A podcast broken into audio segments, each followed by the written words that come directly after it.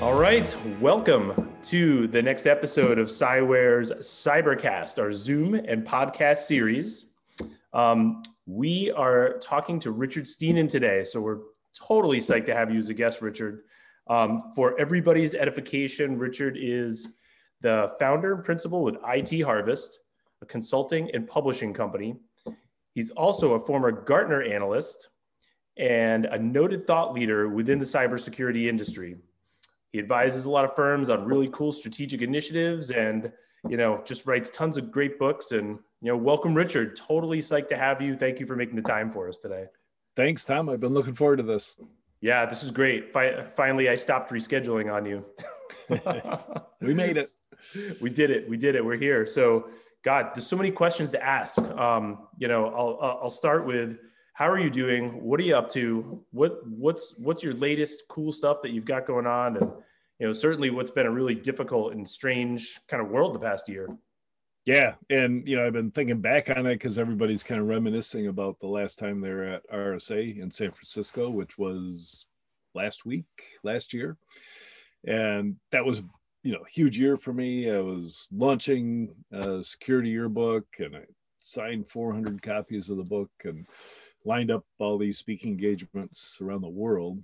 Um, and then I get back to home base here in Michigan and everything goes on lockdown. By March sixth, all of my speaking engagements were just canceled, right? Oh. And, you know, and if you've got contracts for things that your clients can't fulfill, you don't say, well, I'm going to hold you to it, right? You just, okay, I understand. Um, so I, you know, tried to figure out, how am I going to change my business model, right? Which is totally based on speaking engagements. You know, so you, you write a book, people hire you to speak at their events, and you sign the books, and, you know, everybody's happy with it. Um, so I, I'm doing a lot of uh, webinars, um, doing some cool video demo stuff. And, but then I, I realized, wow, without the travel interrupting every single week, um, I could be super productive. So uh, I wrote a couple books, um, and it, you know, I'm almost ready to say I like this better. Just sit in my little writing shed here and um, crank out books, and it's just, you know, the words just flow. So it's been great. That's awesome. I mean, and so I would say, you know, on the vendor side as well too, um, I've loved not traveling for, on the one hand, because I feel like I'm more productive, and I also right. feel as if I. You know, I can, I get a little more time to kind of think critically about the initiatives that I'm putting together. Something like this, like the Cybercast. It's, you know, not everybody likes to be on camera. I, you know, or on a microphone. Not everybody's good at it, including me. But, you know, it's like, sometimes you think about taking, you know, taking that next step and kind of evolving yourself when you've got some time to kind of say, well, this is what I want to do. Um, these are some things that I aspire to do. And I don't have the rush of, you know, the airport and the delays and the weather issues and, you know, coronavirus circulating within the airplane. And, you know, yep. it's sometimes it's actually, it's a little bit of a blessing in a way. Yeah. Yeah, completely. I mean, I'm, I'm going to miss, and I do miss the face-to-face at all the conferences. Um, so you don't get the backstories, right? Because if somebody's talking to you on Zoom, they never know when they're being recorded. So they're not going to tell you about so-and-so doing whatever, whatever underhanded thing. And as an analyst, I want to know those backstories. Why did that person leave? Or, you know, what was the real story behind that acquisition or that company that went under? And you get that at the bar in San Francisco, but you don't get it uh, over any sort of telecommunication at all. Oh, you sure do. And it's funny too, because when you think about R S A and you think about Black Hat, you think about the, the Gartner conference, basically like every cybersecurity conference, it's fun to get with people, right? It's fun, like, yeah. you know, you worked at enough places in cyber and you've been hanging around the, you know, the industry long enough. And it's just nice to run into, like, friendly faces. Sometimes it's nice to even run into some faces who weren't that friendly previously, right? It's just kind of, uh, it's. I've had that experience often. Yeah, especially as an analyst, right? Yeah. Oh, Stiennon, you ruined my early career, that kind of thing.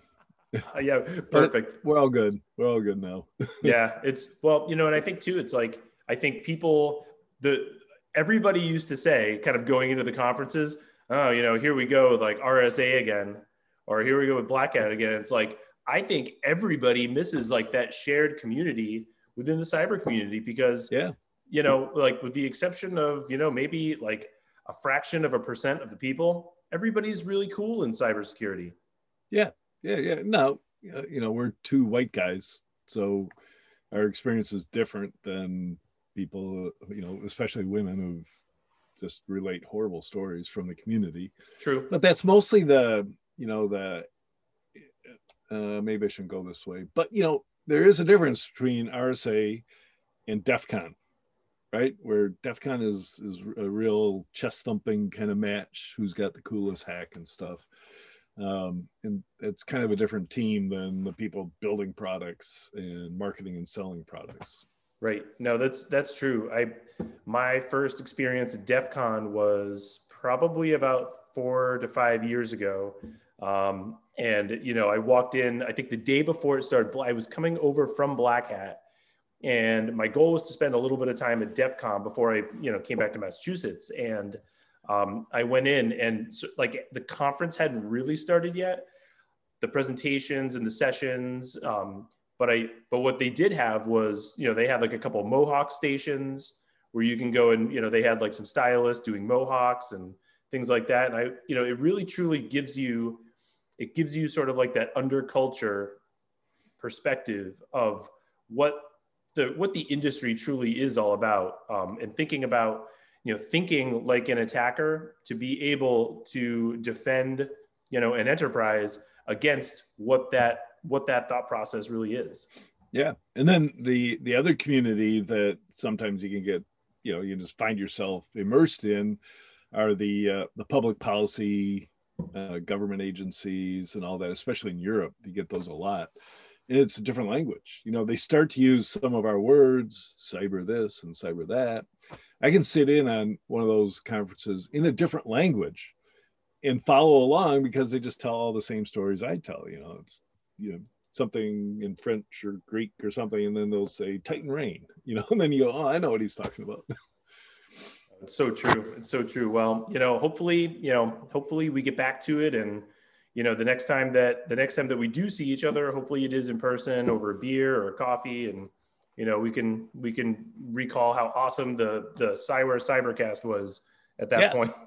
Yep. So, well, listen, I've got, I've got some questions, and, you know, um, let me, let me start here for certainly for people who, you know, for maybe newbies in the industry who might not know who you are, um, you know, old guys like me definitely do, but take me through your, like your journey in cybersecurity. And like, to a certain, ex to a certain extent, Richard, like this sort of like might even chart kind of what your latest work in the uh, Security Yearbook twenty twenty is too. Like you started as an analyst.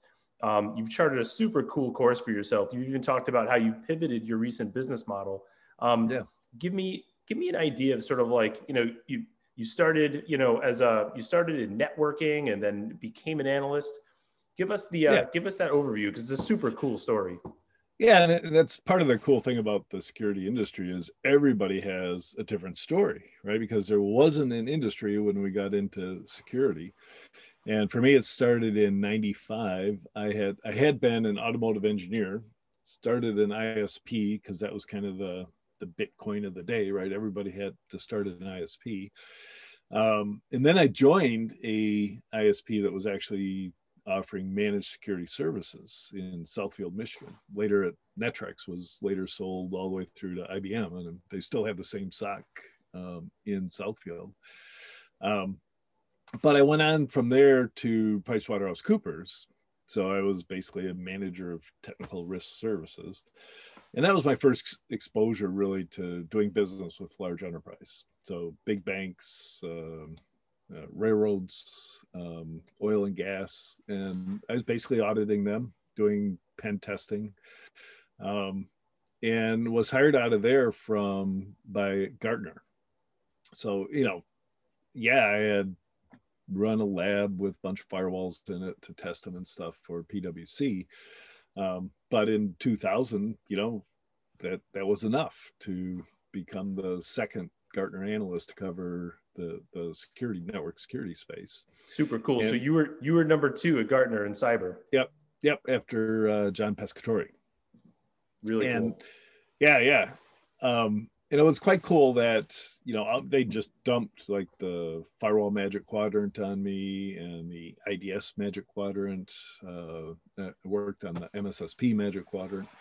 Um, and it was just a, you know, sink or swim experience. It was the, the, the very first week I was taking calls as a Gartner analyst and just learning as I, as I went. I remember just how nerve-wracking it was to get on a call, you know, hey, the C I O of Lockheed Martin and his entire team wants to ask you a question about firewalls, or, or a government agency in Canada wants to ask you about encryption technology. um, it was, yeah, it was nerve-wracking. And the funny thing is, after doing that for four years, right, just taking like six to eight calls every single day with C I Os and eventually C I S Os, um, I got a little bored, right? It's like they're always asking the exact same questions. So I would stop looking at uh, what the question was before I got on the call, hoping that they would surprise me. So I'd have to actually think before I responded. And eventually, you know, jumped out to uh, WebRoot software. Um, and that was really, uh, uh, you know, an evangelist in government relations kind of position. It was a blast. WebRoot, when it started, was a really, really fun company. Um, left WebRoot to start I T Harvest, so my own firm. Um, I decided, and I should have stuck to it, but I decided that, you know, my, I found my sweet spot. I like to talk to people, and I like to, uh, I like public speaking, and I like writing, and that's an industry analyst. So um, got sucked into a C M O role at Fortinet. Um, so I put I T Harvest aside, went back to it when I left Fortinet. Um, and then, you know, most recently, three years ago, I was chief strategy officer for a company out of the U K that does uh, data erasure. So, you know, you can see where I was going. I, I wanted to work in network security, endpoint security, WebRoot, and uh, data security, which is Blanco. So the only thing I haven't done is work at a, you know, a um, identity and access management company. Mm-hmm. But I'm getting too old to get hired by anybody, so I think I'll just stick to stick to what I'm doing. Um, and it was funny when I um, I had in twenty nineteen I was signing a book on secure cloud transformation in a booth at R S A, and I was looking around and going, "This is fantastic! There's a line of people coming in just to meet me and get a signed book from me." So that's why I said, "Well, I've got to write a book about the entire industry, about, you know, for next year, what is, what is it going to be? Let's write what I know, which is our industry." And I was also meeting all these people that were new to the industry. They, they say, you know, I, I just got hired into the industry. I've, I've been in it for two weeks and they sent me to R S A to learn about the industry. And I go, well, you are not going to get a good impression of the industry, right? Because every year, if you walk the show floor at R S A, there's a different twist on it, you know, it melds into something different. Correct. If there were one last week, it would have been all about uh, zero trust, right? And it's gone through all these uh, different gyrations over the years. And I would meet startup founders that had this really cool idea that they're promulgating at, you know, in their booth that they probably put all their capital into. Mm-hmm. And I'd say, oh, like so-and-so and so-and-so. And they go, who are those? They didn't even know about the other attempts at doing what they're doing, and right, and what's the competitive what landscape? Yeah, and what worked and what failed. You know, how did how much did they get acquired for? Nothing. They knew right. nothing about it. So that led me to think, okay, I'm going to write the history of of the security industry in this book, Security Yearbook. And uh, hey, look at that! There you go. And that also gave me an opportunity to finally publish the data I collect on the industry. So I've, you know, I've done this for maybe, yeah, over ten years, I've been collecting a database of all the vendors in the space. So I printed a directory in the back of the book. And, you know, I'm looking at it and I go, huh, this looks a lot like the yellow pages for the industry. So why not sell ads? So that's kind of the basis of the business model now, is create this book every year, sell ads in the back, uh, give exposure to the vendors. But the editorial content is all mine and not influenced. But it also gives me a chance to interview all the pioneers are in our industry. Uh, Gil Schwed, from Checkpoint. Mm-hmm. um, Amit Yaran, now at Tenable, but back in the day he was RipTech and M S S P. And so I'm slowly collecting all these great stories and kind of being a curator of our of our history. And those are so super cool too, Richard, because like with, and, and what I like about the book too, and it's why, you know, we're going to be doing some work with you also at Cyware. What I like about it is you're explaining cybersecurity, not cybersecurity for dummies necessarily, but thinking about like the evolution of this industry, like when you came into it and, you know, you're an important, you're an important figure within this, within this market. And I think what I like about it is you don't try to take a hundred pages to say two or three things. It's succinct. Yeah. It's like, like you focus on brevity, which I really like as well too. It's something that I'm trying to work on as a, you know, as, as a professional, but as a human too. And sometimes I tend to talk too much. Um, at least my family tells me that. Um, but, you know, I think it's, I like the way that you portray the, the different phases of cyber that have started to really shape this industry with those yeah. anecdotes. Yeah. And I've taken a, an approach that I leave out the history of cyber attacks, which are very important because they're the drivers for the entire industry. Mm-hmm. But I've written two books on cyber warfare and nation state attacks, and they're fantastic books practically on every really cool worm or bug that's been out there. Um, and so this is the thing I can add to it. Yeah, and those are and those are cool too. My so I'm out currently in my in my office, which is separate from my house, but in my house where I have all my cool books. Um, I keep all of like my marketing reference books out here. I, You can't see it, but they're over here because, you know, I, I'm just a dumb marketing guy at the end of the day, but I do need, I do need those reference books. But a couple of your books have helped me for a couple of my presentations that I've had to deliver, have given me a couple of ideas um, where I attribute those to Surviving Cyber War or um, a couple of the other books that you have. Um, secured, um, the, the Secure Cloud Transformation book, um, I, I need to buy a new copy of that because I can't find it. I might have left that. Um, yes, great. I love. I was looking forward to it. I might have given it to somebody, but um, which hey, there's, if I there's can an ebook and there's an Audible book too. All right. Well, I'm I'm all over it. So uh, give me. Um, let's move into okay. So what have you seen that has Think about back to you jumped into you jumped into Gartner as an analyst, right? Without having experience as an analyst, because it was kind of new for, you know, for for the cyber market at that point. What have you seen that that what have you seen that has shocked you the most from then until now? And then what have you seen that you've kind of said, hey, this this is where this is going, so it doesn't shock me that's where we're at now? Yeah. So the I used to get shocked when, um, you know, an attack against a particular uh, company in a sector would, you know, be in the news, and I would blog about it and write about it and tell people what they had to do to avoid it.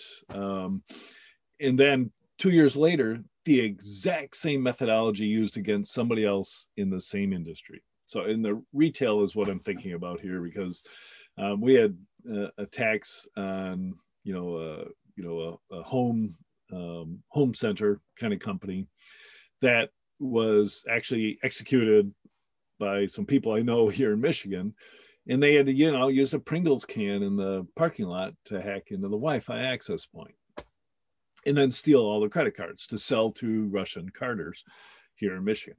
Uh, it surprised me that we had, you know, Russian mafia in Michigan. I didn't know that. Um, wow. But then, you know, you know, I write it all up, and then next thing we know, you know, uh, T J Maxx was the next one, suffered the exact same attack. Mm-hmm. Why wouldn't you read that story and then say, wow, we better do something about our open Wi-Fi access ports? They don't. They figure, oh, that was Michigan. It's not going to happen in, in Minnesota. You know, it's just over and over. So I, I've, I've gotten totally used to that now. Doesn't bother me anymore. It's just the way it is. Um, it means job security for me. I can write the same damn article over and over and over again, just put in a different uh, different actors. Um, same with, you know, the the call for patching. And I made a mistake my it was the first couple months at Gartner, and there was a new um, uh, Solaris vulnerability that would allow remote access. And I, I basically issued a Gartner fast take telling all of the Gartner clients, patch your Solaris servers immediately. Man, I got calls from C I Os that said, you are such an idiot. We have two thousand servers. We have to schedule them for downtime on the weekend. It'll take two hours to patch and test before we put them back online. By the time we're done with that, there'll be a new critical vulnerability. So I, I learned not to say that, but and I, that's how I identify newbies in the area on Twitter, right? Patch immediately. Oh my gosh, there's a side channel attack in V M whatever. And, you know, it's like, no, people aren't going to do that. You know, you should do something. You know, I'll say you should do something, but you're not going to patch everything. Which bring, brings up the almost, it wasn't a surprise as much as just completely blindsided by cloud infrastructure. Just, you know, who knew the impact that would have on I T infrastructure in general, right? And what I'm elated about is that it is ultimately much more securable than what we had before. And I'm seeing that now, and you know, all of the the uh, startup and cool companies you see uh, taking advantage of it, either to deliver their service mm-hmm. um, or process data in the cloud, or to protect your cloud infrastructure. Um, they're they're all just tying into things that are already there, and just giving you a nice you know screenshot into it. So, tons of you know as as we progress and as people transition to the cloud, we are actually ultimately going to be much more secure than we ever were before. So, which is which is crazy, because when you think about air gap networks and you think about you think about on-premise infrastructure, as soon as you as soon as you switch a piece of on-premise infrastructure on and you connect it to the internet somehow, or like you know the the clock starts ticking. I think in terms right. of right. your the the the vulnerabilities that will be exposed, the the third-party risk that starts to creep in, um, you know, and every other software component, you know, was it, what was this piece of software procured and secured, right? Like it just, there's so many different things to think about that it's, it's mind-boggling. And it's interesting that you say now, ultimately long-term, we will be more secure with an internet-enabled technology, the cloud. It's kind yeah. of, yeah. It's, it's kind of, it's an interesting take. Yeah. You know, ultimately you're going to, all your email security in theory can be taken care of by Office three sixty-five. Uh, Microsoft's got a huge team watching everything all the time. Um, your hosting environments, you know, Amazon gives you a nice clean image when you sp spin it up. Um, you can instrument it immediately and see what's going on on it. You can, uh, Um, you know, configure it so access controls are in place. Uh, now, mind you, you can screw up every step of the way too. You know, so misconfigurations are still an That's issue. Right. Um, but it's you know the the big thing the cloud brings us is standardization. You know, no, there is no I T person that says, "Huh, should we get a one U or a two U to you know rack mounted server to handle right. this? And what operating system should it run? And how many cores should it have, and how much memory should we add to it, and how do we connect it to the network network attached storage system?" And all that stuff, not an issue. You know, you got three or four choices and you click, click, click, and you're up and running. Yeah, so it's interesting. Let's let's let's move from the cloud to kind of what we're start what we're starting to see as in in terms of output from not just the cyber industry, but I think like business as a whole. Um, when you think about all the data and all of the analytics driven componentry that is starting to, it's starting to become more pervasive in the cybersecurity industry. Um, what, what is your perspective on how the industry has evolved into more of a data and an analytical, um, you know, just all about just like really high fidelity analytics to what what we're trying to do is, is speed up the time to be able to detect, prevent, and counter attacks that come in and potential threats that could turn into attacks. Yeah, this thought process has led me to a new lens to look at the entire industry. Um, not quite there yet, but I can almost put each vendor's solution into one of two buckets. One is the um, you know, proactive things that stop bad stuff from happening, right? So firewall is that, right? Right. Um, it's not perfect, obviously. Um, or a two-factor authentication, right? That's proactive, it just does its job. You don't have to monitor it, right? It just does its job. Um, the other bucket is those that are completely data-driven. And, and as, you know, especially if you leverage cloud computing, the goal is to have as much data as possible. So collect all the data all the time, and then we'll figure out some way to, to get good information out of all that data.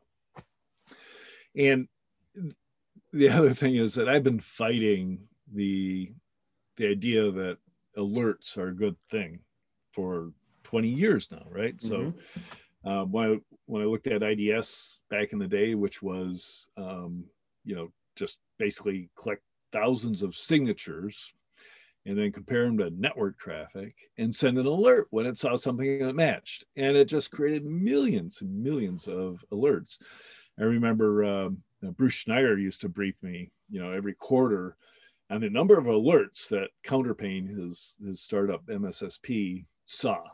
And, and then he'd show a funnel, right? That we captured two billion alerts last month. We funneled them down, so now to only two million alerts, and then push them out to our customers. You can't handle two million alerts, right? It's, uh, a S O C person, you know, could handle, I don't know, twenty alerts. If nineteen of them, they could just say, nope, not a problem, right? And check them off. Right. Uh, but one alert of, yes, somebody really is, you know, knocking on the door of your Active Directory server, that's one that could absorb everybody for a month, just trying to figure out what was going on. Right. So that led me to say, you know, stop spending money on I D S. It's totally pointless. You'll be happier if you don't do it. And, you know, I was backed up by it. I met the, um, somebody who was introduced to me at Cisco as the manager of the I D S team. So I said, wow, how many people on your team? You know, this was at the time a twenty billion a year revenue company. And he said, well, we've got five people. And I said, well, gee, you know, it takes seven people just to have one seat around the clock, right? And including weekends and holidays. What do you do on the weekends or after five? And he goes, we just go home. As if like, that's no problem. We just stop looking at alerts until our shift starts again. Easy. So obviously alerts are worthless, but it's been a driver of that whole half of the industry. And I, I credit that flood of alerts with the creation of um, two separate complete industry segments. One is M S S Ps. You would outsource ignoring the alerts to a service provider. Mm-hmm. So they'd collect them all and ignore them as well. And S I M S, which is collect all the alerts and put them in one place. So what, when the auditor comes in and says, hey, I S O twenty-seven thousand one says you yep. got to manage all these logs. Yep, I got all the logs right here. That's right. Here they are. Um, but still, they did nothing for you. And they, you know, I would hear the stories from the arc sites of the world that would say, oh, but we've got correlation rules. If somebody logs in remotely, but they're in the building, that's an alert you should pay attention to. That was, that's like their favorite use case. Um, but, and it rarely happens. Um, but now we're entering a new phase, right? So we know there's lots of data. And we know that we can apply, you know, for lack of a better word, let's call it machine learning to it. Um, most is probably maybe uh, link analysis and uh, anomaly detection, right? What's what's really different this time, or right? Is this is does this look like the same process and procedure of another type of attack? So we're finally getting to where we can actually do something with all that data. Um, I, I used to put uh, S I M S into uh, governance, risk, and compliance because that's the only value I saw them providing. But I'm starting to move them into security analytics because every S I M provider is adding the some sort of analytics to the top of it. Uh, and new ones, you know, are coming in, new security analytics companies are coming in, got the ability to look through all this stuff uh, and do something effective with it and reduce the load on the S O C people, um, introduce automation, you know, if it's sore, uh, like Cyware is. Sure. Um, and, and those companies, you know, say, well, you know what, we're not going to do the logging. Just point us at your logging system that you've already invested in, you know, because it's a lot harder sale, unless you're Splunk, to tell somebody to rip out ArcSight. Um, somehow Splunk managed to do that. Sure. But the great thing is now it's, okay, rip out Splunk. And a lot of people will go, huh, that would save a lot of money. Uh, so that's a possibility now. And just use this, you know, data pool in our cloud. We'll just put it there and, you know, it'll be secure, of course. Um, and it, it won't cost you per line like Splunk does. It'll cost you some other model that we can use. Right. Yeah. It's uh, the, the evolution's fascinating when you think about it in terms of, you know, in, and, and what I, what I've kind of seen also in the cybersecurity market, which I think kind of mirrors where some of the, some of the legacy that you've sort of entered into the conversation today, Richard, is, which is innovation is very, almost very quickly replaced in cybersecurity in a way where there's, there almost seems to be, but maybe about a ten to, I don't know, like a ten to twelve year, maybe I'm, maybe I'm off by a few years, but it's a, it's a cycle of stickiness with specific technologies that are widely adopted, have critical mass in terms of customer, um, really hard to rip out because teams get so reliant on what those technologies deliver to them uh, in terms of value and preserving their jobs, preserving, you know, the the the secure posture of the business, et cetera. Um, it's really interesting to see, and particularly now that, you know, I'm with I'm with Cyware, which is when you think about, you, you've mentioned Splunk, and when you think about where some of the innovation is starting to come from, it's always from the from the smaller upstart players always, who have always. figured out a way to do something that's easier, maybe faster, probably better, um, but we're starting to see the questions come in from teams around automation and automation of something as important as threat response is, I think it's such a critical conversation and it's such a critical piece of how a security team would function and really do their job more effectively. Where are you seeing, where are you seeing some of those, some of those technologies and some of those trends start to percolate? Are they, you know, at the highest levels and some of the guys that you talk to and the highest levels of government and big enterprise and large banks, where, what are those discussions looking like amongst the, you know, around the C I S O tables? Yeah, there's been a definite change in mentality because back in the day, we had solutions that would, um, you know, if they saw something, they'd go to the firewall and put a new rule in, right? And but and that was like, no way, nobody's touching my firewall. It's too dangerous. Right? Because not because you're going to cause a security problem, it's because you're going to break something that was working.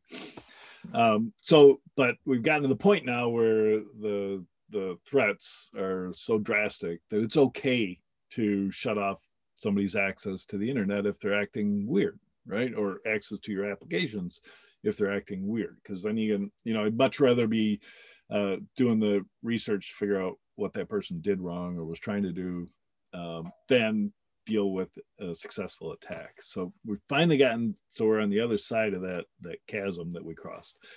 Um, the, I think we're at a, and we're at a moment where everybody recognizes, okay, we've got costs in triaging attacks that we, that are, you know, alerts tell us about. Um, a, automation would reduce those costs. So we've got an immediate ability to justify investment in automation. So that that's good. Um, what worries me, and we haven't really seen yet, is that the attackers are going to start having automated attacks. So we have to invest and get really good at stopping attacks automatically, because in the future, the, the attacks are going to be automatic, and they will take, instead of the, wow, you know, six month dwell time that, you know, whoever uh, was behind SolarWinds needed to execute their attack, uh, it'll be six minutes. And, and everybody will be a sitting duck unless they can immediately do something and hopefully triage it. You know, if you use too much artificial intelligence, sometimes there's a problem with that because you can't actually look inside the thought process of an A I. Right. You don't actually know how it came up with that. It's pattern matching, essentially.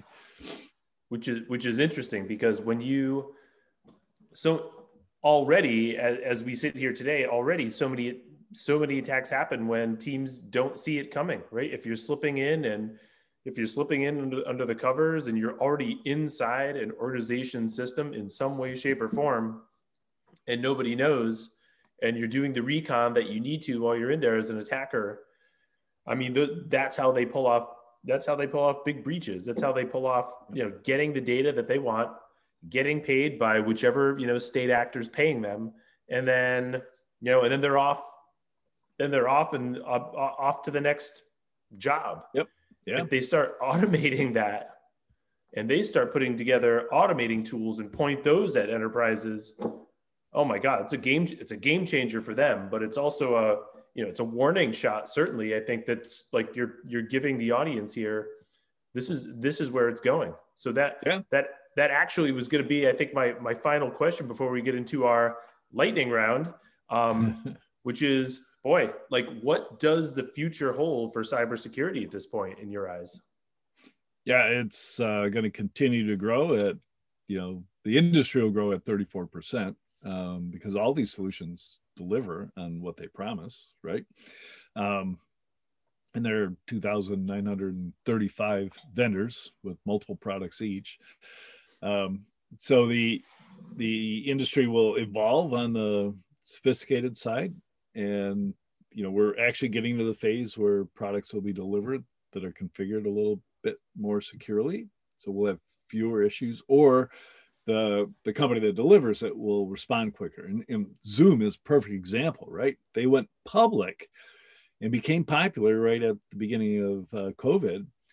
And then everybody pointed out all the vulnerabilities just in their process, right? Of course. And Zoom just fixed them, you know, just roll out the fixes. And that's what, you know, SaaS kind of platforms can do for you, right?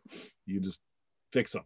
You don't, if you discover it yourself, you don't have to tell anybody that you had a zero day, right? Mm-hmm. You just fix it, move right on. Interesting. Yeah. So think of, when you think about what's, you think about where we are, think about the state right now, there doesn't seem to be any end state in, in the near future for, for this industry. There are, Yeah, there, there is too there is too much to do, I think, in the cybersecurity industry today. There are tons of jobs. Um, this security, this the the cybersecurity industry really has bucked the the recession trend globally because mm-hmm. because it's so critical to maintaining business continuity. Um, is there ever going to be some type of like nirvana with, within this industry, or do you see an end, like some type of like end state somewhere? Nope, nope, I don't. Um, I do, you know, I'll, I'll come across technologies that I can go, wow, if everybody used this, the problem would go away, right? And that's, and, and there are, you know, geopolitical solutions, right? So you notice that there aren't a lot of cyber criminals in the U K uh, executing ransomware attacks against U S citizens, right? That's because we have a mature relationship with the U K and our law enforcement people talk to each other. And if you did that, you would go to jail. Sure. Uh, but we do have countries where there is no penetration of, you know, kind of a global norm for, uh, for cyber attacks. Um, so you got Russia, Brazil to a lesser extent, certainly North Korea and China, um, just doing whatever they want because there's no repercussion and it's not, you know, from their perspective, but, you know, a Russian citizen doesn't really think there's any moral problem with stealing right. money from the rich West, right? So as long as that is in place, which is going to be a long time, it looks like, then we'll continue to have, you know, multiple levels of severe attacks always. Yeah, really, I mean, really cool perspective. Um, certainly, again, I think a warning shot of, of sorts too. It's, you know, when you, when you look, and, and what's kind of like sticking with me is attackers automating what they need to do in order to break into your system. It just is, yep. uh, it's, it's, it's, it's mind boggling. It's mind boggling yep. when you think about it. And, we, so. and every time there's a new um, ratcheting up of attack methodologies, they're usually, you know, within six months, I'll hear from startups that have a solution against that, right? And it takes them five to ten years after that in order to, to be successful. But um, I don't know of a single startup that says that they can check software updates coming from a trusted provider and tell you if it's got a backdoor in it, right? Because the, the update's a binary. It's, you'd have to reverse engineer it on the fly and look for strange things in it. And right. I haven't talked to a single vendor that says they can do that. I'm sure I will hear from them in the next six months. Uh, but that's, you know, that's almost an intractable problem when you think about it. Right. It's that's that's interesting. I, I'm sure that. So, well, you just you just gave somebody something to go research and uh, build some type of a prototype on. Yeah, what time in Israel will the show will the air show, right? That's, that, that's right. That's where they go, hey, I can do that. And boom, yep. they've got a funding and a company. We could do it very quickly. Let's go. Yeah, they're yep. Israel Israel's Israel's set up well. I mean, the, the level of innovation coming out of that country is, you know, yep. phenomenal. Um, yeah, they yeah. uh in the you know, so Silicon Valley is, you know, where all the um, most high-tech companies are born, right? Before they're invest before they get their first investment, they have to demonstrate there's a problem for them to solve. And they do that by talking to C I S Os and analysts and all the rest and validating the problem before they get their first million to create a, a solution. In Israel, they create a company when there's only the possibility of a problem. So if there's, you know, if, oh my gosh, people could hack power grids, they, you know, they would start a company in order to stop that. And they did, dozens of them. So it's kind of cool to see how fast they they respond, and they're usually in a good position right away. Yeah, really, really cool stuff. Um, all right, so it is time for us, before we wrap up, to go into our rapid fire round. And I've got a series of questions. I'll pull my my my David Letterman lever here and, you know, get my... He usually has a usually has a pencil, right? Where he's that's right. Yep. So we're gonna go. We're gonna go. We're just gonna get right into it. All, All right. Good. Question number one: Mac or Windows? Mac. Mac. iPhone or Android? Android. Aha. I iPhone for me. All right. Gmail or Outlook? Gmail. Gmail. All right. Slack or Teams? Slack. Slack. We'll have to. That's that's another whole phenomenon that we'll have to we'll have to talk about at some point. All right. O three sixty-five or Google Docs? Google Docs. Google Docs. All right. R S A or Black Hat? R S A. I'm undecided. There's things I like about both of them. But I think I like going to San Francisco better when events are actually a real, you know, a real thing. Um, plus, it's August, you know, the desert. It's it's pretty hot during Black Hat, yep. and you have to walk so far inside the same building. That's true. That's true. Yeah. And the you know, it just always it always amazes me in Vegas the the amount of cigarette smoke that you're not supposed to smell, but you but it's still there. Just yep. it's just gross. All right, we'll keep going. Book or ebook? Book. Book.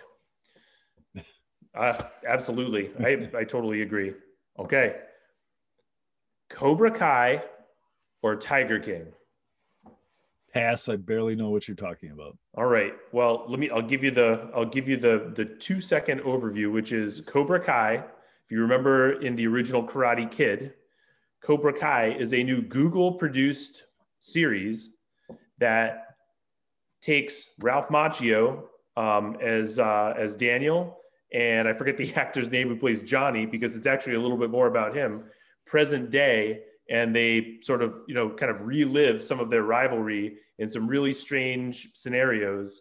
Um, And it's, you know, I think it's pretty good being a martial artist. It's pretty fun to see that there that there's something that's kind of supporting a martial art in a way, but it's pretty wacky. It's definitely, and it's really funny. You should watch it. And Tiger King, I I I, I hated it, but it was at the beginning of the pandemic. It was super. Uh, it was one of the more popular trending, you know, shows on uh, on Netflix about a guy who, you know, tamed tigers and all kinds of other stuff happened. So my my recommendation now, is more so on the Cobra Kai side. Um, if you had asked me, the, you know, between Queen's Gambit and The Expanse, that would have, I'd be all over it. I'm all right. Not sure which I'd say though, because they're both fantastic. All right. Okay. I've seen a, I've seen Queen's Gambit. So um, The Expanse I have not seen. So again, we'll have to we'll have to compare some notes on those. Um, okay. We the year's been crazy. So um, you know, if you you know if you had to take your pick, a fire or an ice storm. Ice storm. Ice storm. I'll take yep. that too. Yeah. Finally, air travel or R V? I think I would like to do an R V, but I never have. And I love air travel. So there's that. Okay. Yeah. I, I've not gotten on a plane since, uh, since early March last year. And I'm going to keep it that way until, until the vaccinations are more widespread. So, you know, if I had an R V, I would take a road trip. And as, as it is right now, actually, this week is Massachusetts school vacation. So my kids are so mad at me that we didn't go anywhere this year. And we couldn't go anywhere anyway, because I tore my A C L and I, I can't oh, usually go skiing. So I can't do anything. Yeah, can't do that. So and we we even thought of an R V just to park it in the driveway. So we'd have a backup plan if one of us got sick and the other didn't. Uh-huh. So you could separate, you know, and somehow still not spread it. All right. Now it, it seems like you've got your, it looks like you're kind of in uh and you made an allusion, uh, you made a reference earlier to the fact that, is that a, are you in a separate building from, from where you live right now? Yeah. I, um, I needed the separation to, you know, just focus and write for eight hours a day. And I used to rent a motel room on Lake Huron to do that. Um, So I had this dream of a cabin in the, you know, on one of the Great Lakes, and that wasn't in the cards anytime soon. Um, so I said, okay, I'll just build a cabin in the backyard. And, I, but I couldn't because the city, you know, requirements say I've already used up all the, all the footprint I can. So I just built it in my garage. Okay. And just took a corner of the garage and modeled the cabin off of, uh, it's a combination of Thoreau's cabin and Dylan Thomas's writing shed in Wales. And I just modeled it off of that, and I'm perfectly happy here. So cool. Got my, got my own internet connection because the telephone pole's right outside. So mm-hmm. no worries about bandwidth. That's great. Well, that's awesome. Well, again, for, for everybody, definitely uh, pick up a copy of the Security Yearbook. See if you can see it there. Um, what a great read. Um, what a great conversation. Totally enjoyed having you on the on the show today. So good to to catch up with you. It's been a while. I think we're on a, we're on at least one advisory board together, so we haven't even and we haven't caught up in a while. So oh yeah, um, I really enjoyed it. So thank you for taking the time today, Richard. It was fun. Thanks, Tom. All right, man. Thanks.